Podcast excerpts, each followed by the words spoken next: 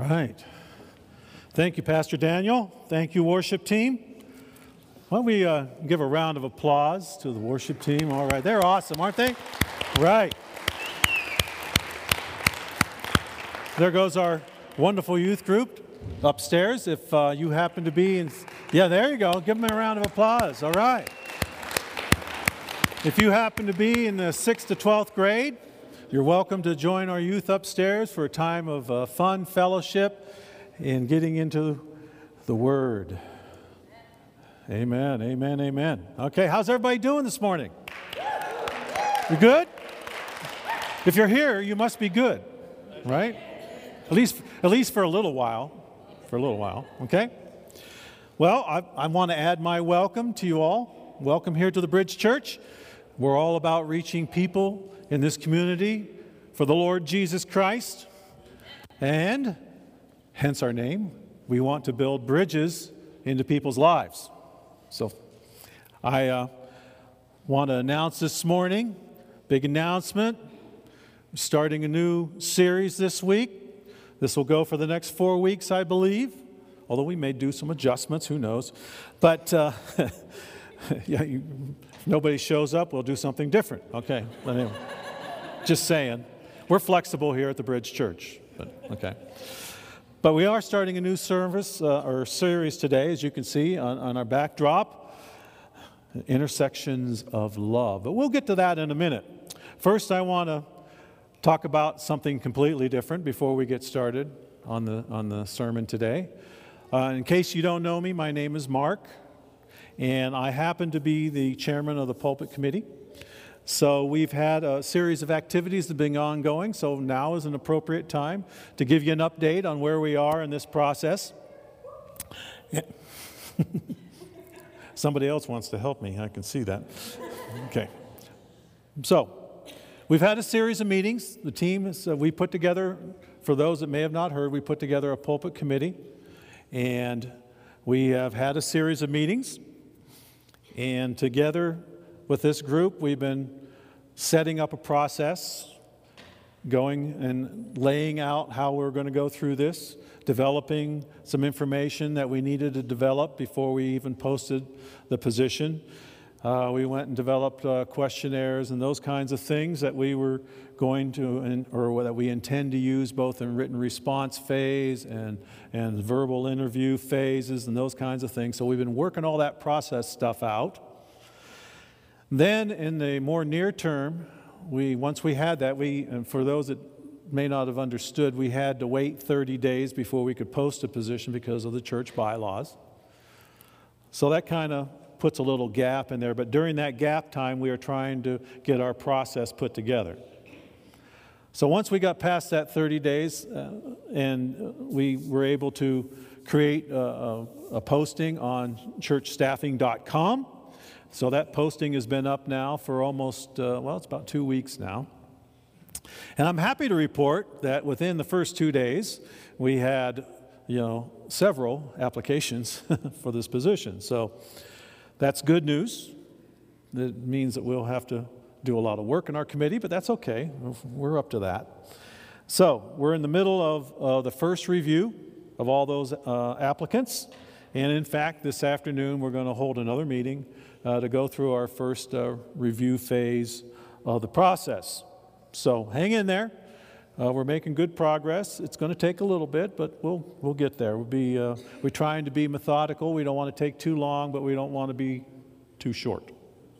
Make any knee jerk uh, decisions. We certainly want to be following God's guidance we want to be led by the Holy Spirit in making this decision because this is an important decision, obviously. So, with that, I'll set that aside.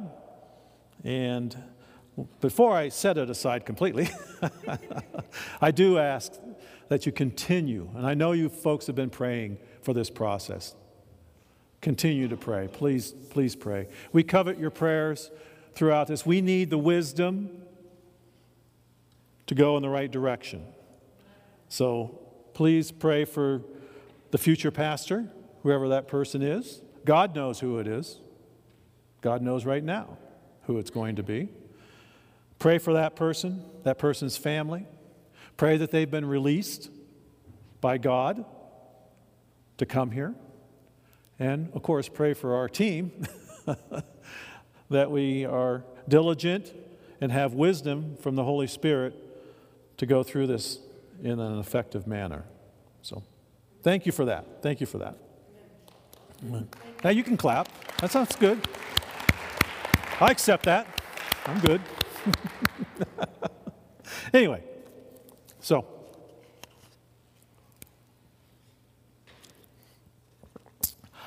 Uh, today, we're, as I mentioned, we're starting a new series that will extend through Easter and beyond, at least to the following Sunday.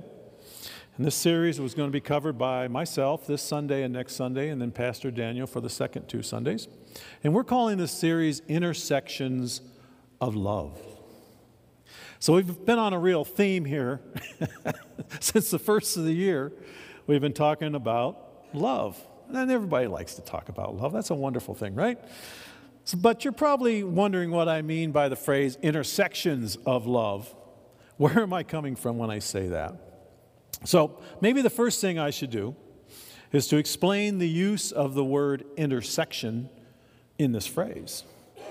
Now, I know this is a pretty common word, so this is, this is not a stretch, but uh, being an engineer, I always try to define my terms first.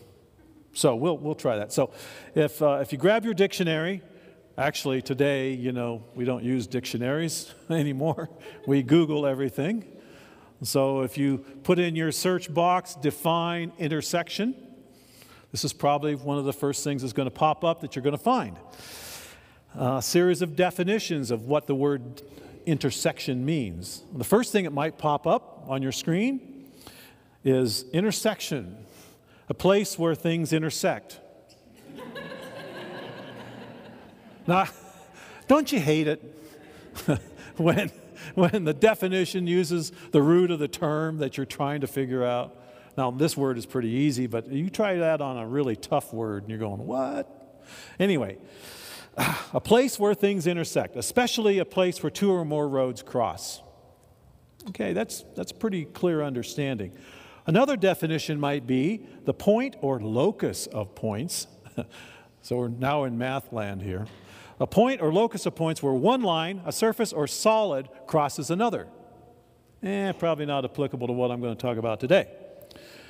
Uh, third definition is a set that contains elements shared by two or more given sets. Right now, you're all flashing back to your math days Oh, set, set. I remember a teacher talking about a set somewhere. From, Anyway, that's more a mathematical application of the word intersection.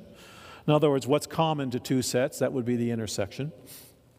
The act of intersecting is another definition a cutting or dividing or crossing across as the intersection of a map by lines of latitude or longitude. You might, if you went and looked closely up there, you would see some maps with lines of latitude and longitude on them. Or the last definition, a place of crossing, specifically a point that's common to two lines or a line and a surface, or a line common to two surfaces, such as a house at the intersection of two roads, or the intersection of two geometrical lines or figures. Okay, I've done enough to you now. That's enough schoolwork. We'll move on. But since I'm using this word intersection metaphorically for a spiritual application, I would say that either definition one or five will work with what we're going to talk about today, which is the most common understanding of the word. So, right now, you're going, why did he go through all of this? I don't understand. We, I know what intersection means. anyway, in this series, we're going to consider opportunities that we have to share God's love when unique situations cross our path or intersect with our daily lives. Okay? Again, unique situations that cross our path or intersect our daily lives. Now, first, we're going to kind of go on a, uh, a review period here. I want to get you to think back if you were attending services back in January, February, Pastor Jay uh, was started a sermon series on love. I told you that we've been focusing on love for a series of weeks now. And in that series, he spent quite a bit of time addressing the concept of God's love and how it works out in our lives, which is the important point.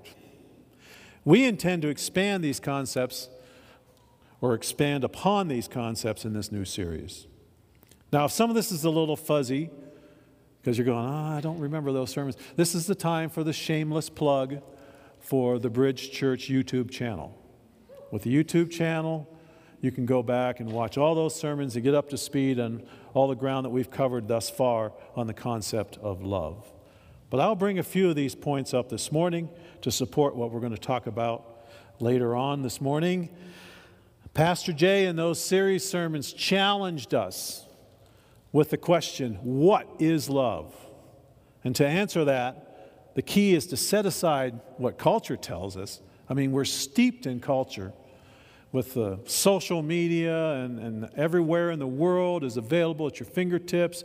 And we have lots of information coming out of places such as Hollywood and, and the media and the movies and stuff to, to tell us what love is from a very young age, unfortunately.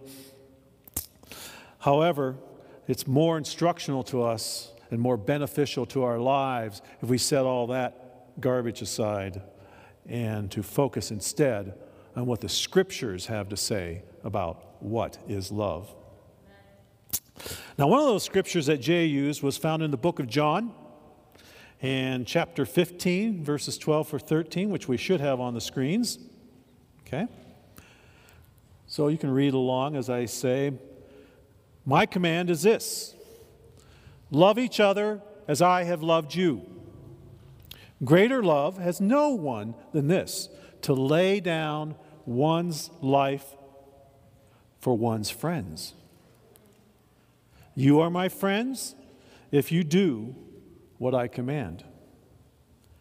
Now, that's a command from Jesus. That's a pretty high bar. that's a very high bar. It's an extremely high bar for us to try to meet. However, we know that we can do all things through Christ who strengthens us. Remember, we can't do those kinds of things in our own strength and our own power. We need to be filled with God's Spirit to be able to achieve those kinds of goals.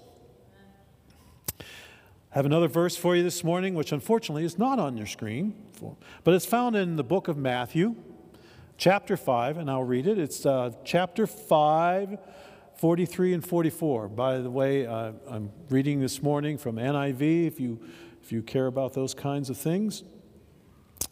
Um, so, Matthew 5 43 and 44.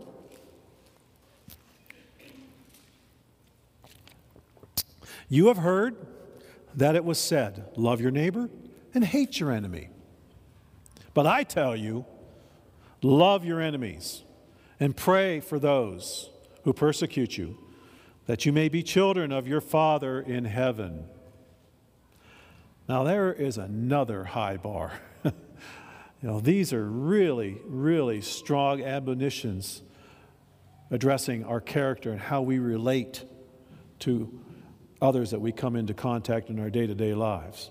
And that's got to be one of the hardest things to do. I can't think of much that's harder. to love your enemies, that doesn't come natural.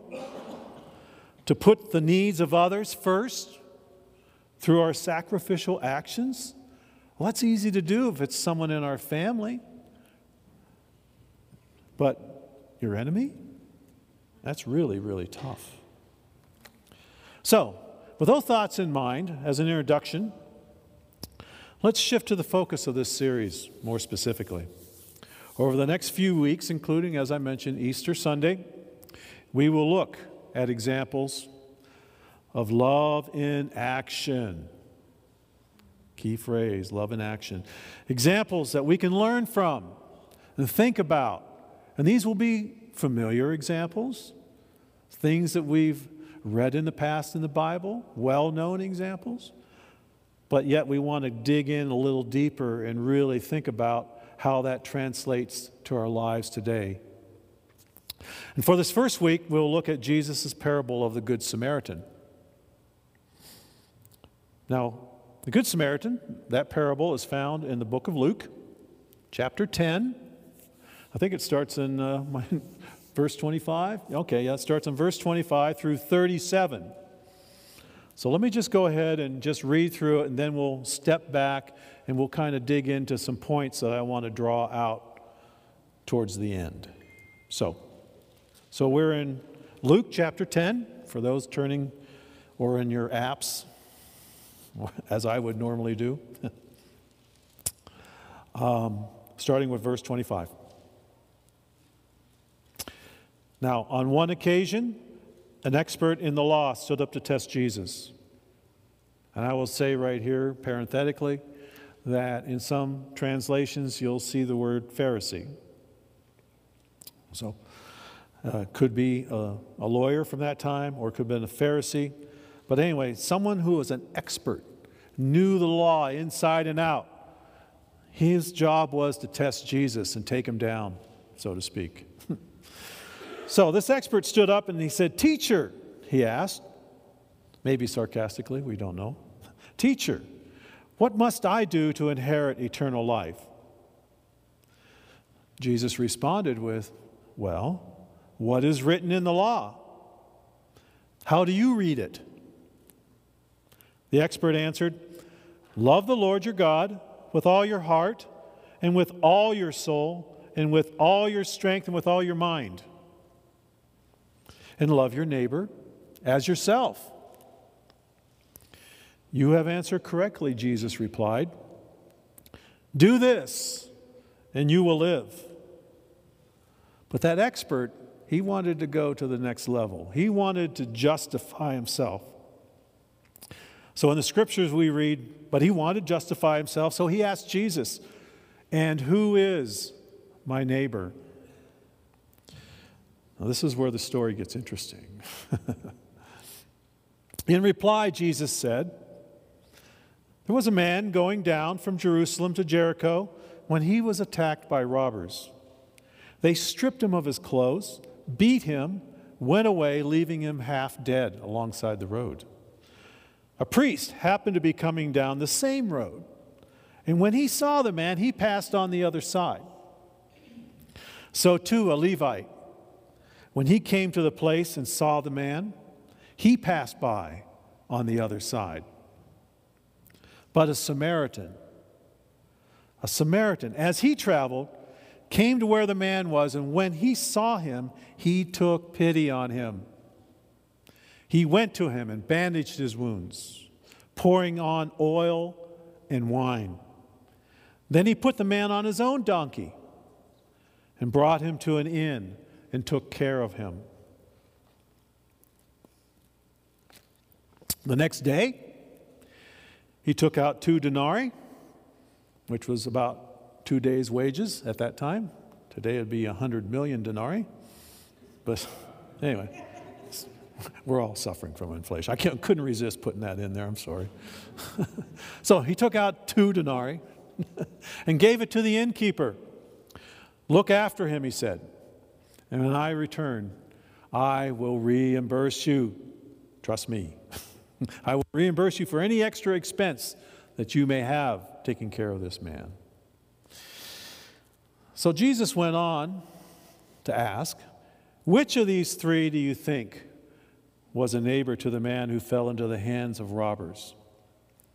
And the expert in the law replied, The one who had mercy on him. Jesus told him, Go and do likewise. Go and do likewise. So when I reviewed this, I found like seven points that I wanted to go through to kind of draw out. Don't worry, we're not going to be here all afternoon. We're not going to be, trust me, we're not. but there's seven things I want to kind of draw out from this parable that really fit in with our lives today that really translate to the world that we're in today, right now, this minute. And the first one is, is one that many of us suffer from in this busy, busy world. And then that first point is don't let the busyness of modern life prevent us from being able to help. This parable tells us that a victim was first spotted by the priest and the Levite, but they chose not to help and they just passed by on the other side. Now, if you're not familiar with the term Levite, that would be someone from the tribe of Levi, one of the 12 tribes of Israel. And he would have lesser ceremonial duties. So he's kind of like a, uh, an assistant to the priests. So he was still involved with the religious ordinances of the day in the Jewish faith, just like the priest was. So there could be many reasons why both the priest and the Levite decided not to help. And I would be surprised if it wasn't the fact that they thought or they told themselves, you know, I'm just too busy. I don't have time for this. I got places to be, people to see. I got work to do. I'm too busy. I don't have time to help this guy. That's one possibility. I'm speculating, I'm reading into the text, but that is a high probability. And they probably rationalized it to themselves well, I'm not just busy, I'm busy doing God's work. What better rationalization is there than that, right? In our minds and our feeble minds. I'm too busy, too busy. Well, many of us are doing lots and lots of church related stuff, which is good. But when a person we encounter needs our help, are we too busy to help them? If we find that we are, that's an indication that we have taken on way too much in our daily lives. And we need to start prioritizing and looking at things that, well, you know, you know, you, you know about the good and the and the better being the enemy of the good and all that kind of thing. But you know, we just need to learn to prioritize what is the most important thing that we should be doing. Now, this doesn't mean that we burn ourselves out helping every single person who needs our help. Some people's problems are well beyond certainly my abilities and are best channeled to somebody who has expertise in the particular area that that person has a need in. But we should reconsider our lives if we have no time to help anyone at all. Okay? Second point is don't waste time trying to figure out who your neighbor is. It's a waste of time. Okay, don't try to figure that out. When Jesus told the expert of the law that he has to love his neighbor, the man asked Jesus who he was referring to by the word neighbor. he suddenly got very nervous, I'm sure. Now, he asked that question because he wanted to justify himself, he wanted to feel good about himself.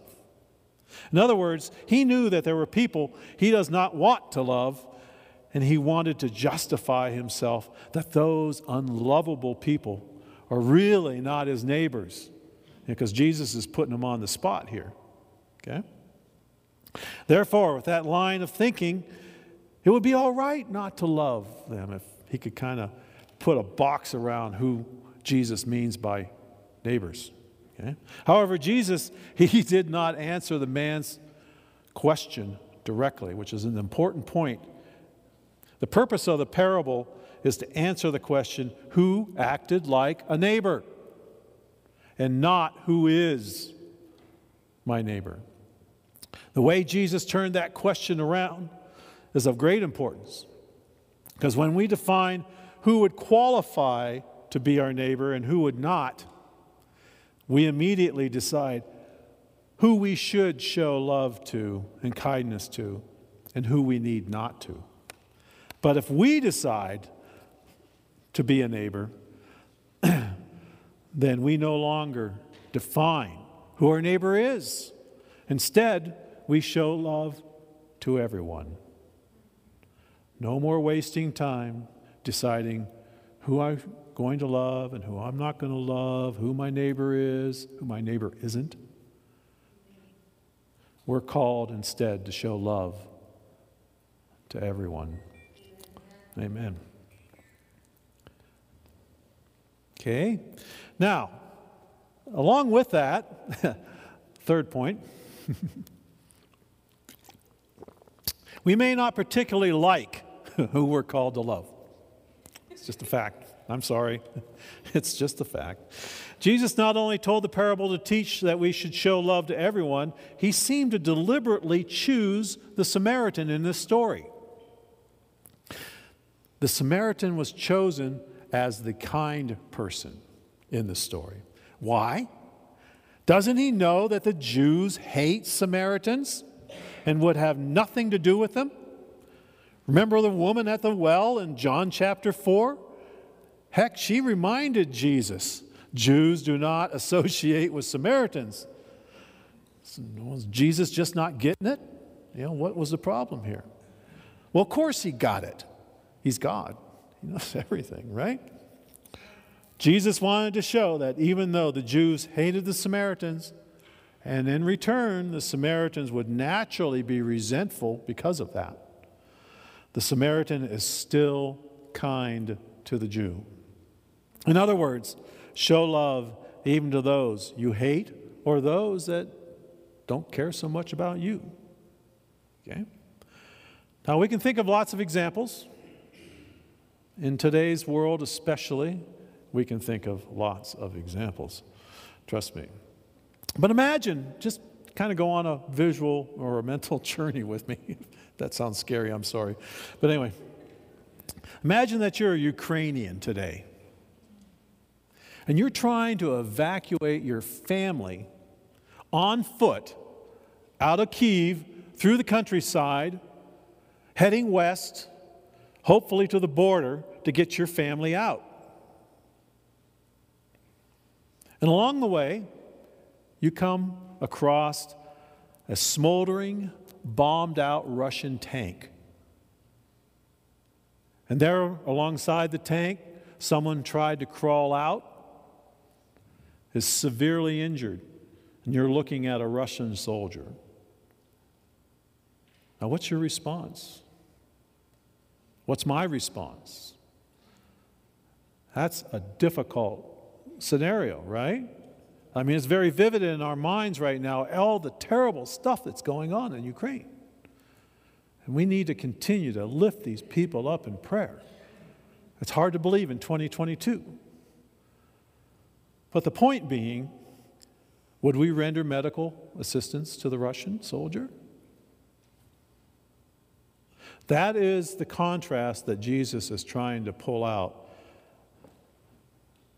with this parable. Those kinds of things that are just as vivid to us today as it was in this story between the Samaritan and the Jew. Heck, today you could just translate it directly into Israel and say a Palestinian and a Jew. So there's many, many different contexts that we could look at this today. Point four our actions to show love must be effective. Yeah, right? I mean, that's what we would all hope for. We want to be effective when we show others love. We can show love in our daily lives by meeting felt needs. In other words, things that the people on the response end of your love really need. They are, they're in dire, desperate situation for something. So we want to be effective in meeting that need. The Samaritan showed love to his neighbor in a tangible way. The robbery victim needed one thing he needed medical attention. Okay? And the Samaritan gave that to him. Now, it would be strange. It would be kind of strange if, you know, this Samaritan saw the, the poor bleeding guy there on the ground. he leans over and he goes, hmm, Wow, man, that guy hasn't had a haircut in a while. Maybe I could get him a haircut the, the, the local uh, Jewish barber shop or something like that, you know? Now, that's, that's kind of a silly example, but yet we often go doing kind deeds for people without first, first asking if our deeds are targeted at the individual's needs. For example, you know, there might be someone who's very well off, but yet very isolated and lonely. They don't need gifts from us to feel better, they need friendship. They need your time to be a friend more than they need, you know, Starbucks gift card you know, or something like that. You know? I think that's an easy point. And point five prayer is fulfilled, at least in part, by our actions. You know, a sovereign God can do what He's going to do in the way that He chooses to do it, but we have a part to play in that. We are, in many cases, the instrument that He uses to impart love on people in need. So, prayer is fulfilled by our actions. We need to show love by meeting needs in a tangible way. The Samaritan did not go over to the Jew and pray for healing. Oh, pray for you. Be well, my son. no, what did he do? Instead, he did the obvious thing. The guy is bleeding to death. You know, the scripture tells us he's half dead, which means, you know, he needs some help. He needs some serious help. So, instead, he attended to his wounds. Prayer is good, but if we use it as an excuse to do nothing, it's not so good. In fact, you could even say it's bad. Is prayer bad? Can prayer be bad? Sounds kind of controversial.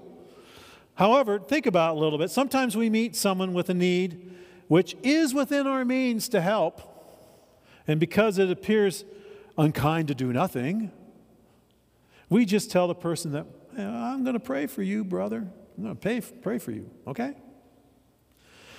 As if that alone would make the person feel better or meet the need that that person has. Now, don't misunderstand me. Prayer is an important component of everything we do to try to help people.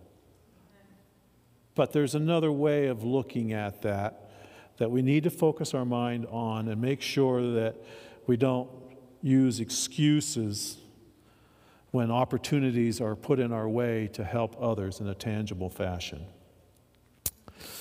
James warned us about this in his book in chapter 2. So, chapter 2 of James, again, I don't have this on my, on my screens up here, unfortunately. so, bear with me. Again, it's James chapter 2, if you want to turn there, chap- chapter 2, verse 15 and 16. You may be familiar with these words. Suppose a brother or sister is without clothes or daily food. If one of you says to him, Go, I wish you well, keep warm and be well fed, but does nothing about his real physical needs, what good is it? I mean, that's, that's about as clear as Scripture gets. that's very, very clear. So, point six our actions will come with a cost. Now, the Good Samaritan met the needs of the victim at a high personal cost. He had to give up his time. He may have been on a tight schedule. He had a big board meeting, maybe he needed to go to in Samaria. I don't know. Uh, you know, his reputation could be lost if he didn't get to where he needed to go at an appointed time. Again, I'm speculating a little bit here. But later on, very obviously, because it's in the scriptures, he had to give up money, his own personal money, which he gave to the innkeeper, so that the victim would be looked after. Now, many of us have a desire to help others, and we should try to meet those needs. But at the same time, we should also understand and accept the cost of doing so. It's often impossible to meet someone's needs in a tangible way without having some kind of cost imparted to you. Of course, it was our Lord Jesus Christ that set the ultimate example of this. He met our needs for forgiveness from sin by paying the highest price possible his life on the cross for us.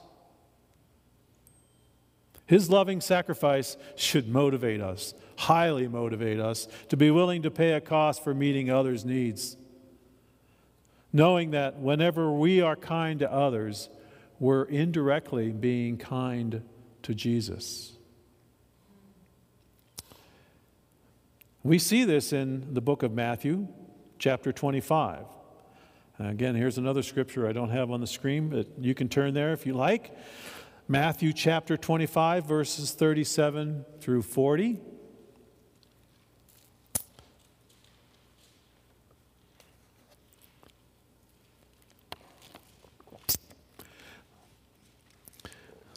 Then the righteous will answer him Lord, when did we see you hungry and feed you, or thirsty and give you something to drink? When did we see you a stranger and invite you in, or needing clothes and clothe you? When did we see you sick or in prison and go to visit you? The king will reply, I tell you the truth. Whatever you did for one of the least of these brothers of mine, you did for me. I, I can't think of much else that would motivate me more than pondering those words and trying to put those into effect in my personal life. And finally, point seven to be able to walk this walk that we've laid out through this parable, there's one more thing that we need. We need compassion. We need compassion in our lives, in our hearts, before we will be led in our, in our own uh, unction to help others. We need compassion in our lives. Parable told that the priest and the Levite saw the victim and walked to the other side, but when it came to the Samaritan, he saw the victim and he took pity on him, even though a Samaritan is not going to naturally show pity to a Jew.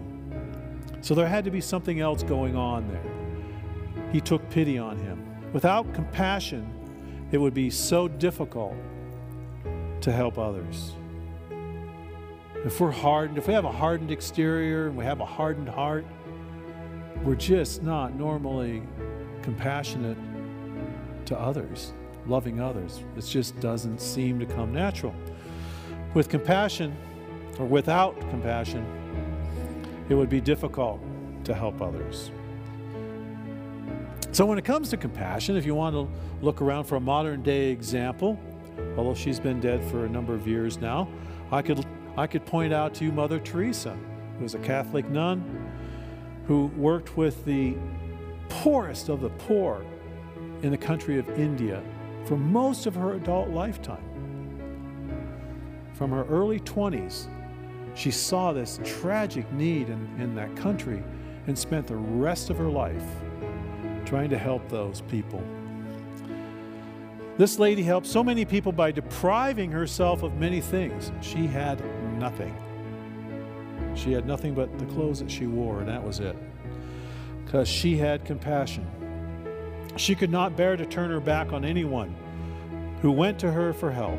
And that compassion first came to her when she encountered the conditions that the extreme poor were suffering in India. So we too should ask God for a dose of His compassion so that we too are also motivated to help others. Even in the case like today of the Ukrainian situation that I postulated to you a few minutes ago, even in that situation, we should have compassion. So let me close with a quote from Reverend Martin Luther King Jr., who said, The first question which the priest and the Levite asked was, If I stop to help this man, what will happen to me? But the Good Samaritan reversed the question If I do not stop and help this man, what will happen to him? So frequently in our lives, we arrive at situations where we will either ask the question if I stop to help this man, what will happen to me? Or if I do not stop to help this man, what will happen to him? You know, I had this situation occur to me just a week or so ago where I was down in Pocatello traveling back to Idaho Falls. I had someplace I had to be. I was on a very tight schedule, needed to be back in Idaho Falls in such and such a time. And uh, I, I pulled off the road down at Fort Hall, had to make a phone call, and there's this poor guy. You know, he's in a business suit, he's got a very nice vehicle, and he's looking at his front tire and he's going, Man, that thing's going flat, you know? And I drove by, went down, after I made my call, went down the other way, went on to Idaho Falls. Was that an example of what I've been talking about today? You know, I, you know, should have helped that guy. You know, you know, he was an older guy. He's in a suit. I mean, he was dressed up. He was not in jeans. He was in a suit.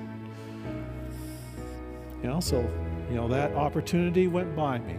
I had an opportunity to help, and I missed it. So I think about that. So I encourage you to think about these kinds of situations and, and, and try to take take encouragement and direction from this parable. We're all on our own highway. It's just ironic that this happened on Interstate 15, so that was definitely a highway metaphor. Anyway, we're all on our own highway through this life, and we have many, many opportunities to take action, like the one I just mentioned, and show love to others. Therefore, we should slow down. Should slow down. Recognize those opportunities that God puts in our path and take loving action that effectively meets the need. And when you do, you're going to find yourself at the intersection of God's love. Thank you. Now, if you're in need of prayer, you're welcome to come down here to the altars. We have a prayer team that will pray with you. I'd encourage you to do so. And I also encourage you to stick around. You know, after the service, we have plenty of time available to you to fellowship, go grab some coffee, meet some new friends, make lunch plans, do whatever. You're welcome to stay as long as you like. Although sooner or later we'll have to lock the doors, but I mean, you get, you get the idea. Yeah. So let's close in prayer. Our Heavenly Father, Lord, you call us to a very high place. You call us to love everyone that we come in contact with in our lives, to not be selective, to love our enemies, even though that's so hard to do in our flesh. But we can do all things through you, Lord. We ask for your strength to do so. Father, we just pray for this week coming up, Lord, and those opportunities that we have throughout this next week, Lord. We just trust in you to strengthen us, to guide us, and to direct us on our paths on this highway that we're on, Lord. We just give you thanks today. Father, I pray for everyone in this room. Lord, I ask that you bless them and strengthen them. Lord, just provide their every need this week, Lord God. Bring them comfort, bring them love, bring them provision. Lord, we just ask that you just draw all of us together as a family, a family that shares, a family that shows love, a family that cares for each other, a family that's willing to step out and do what it takes, even though there's costs involved. Lord, we just pray that you'll continue to guide us and direct us and to knit this family together by your Holy Spirit. And Lord, we just give you thanks today for everything that you have done. We acknowledge you in all things. And we give you thanks in the matchless, the glorious name of Jesus. Amen. Amen. Thank you. You're dismissed.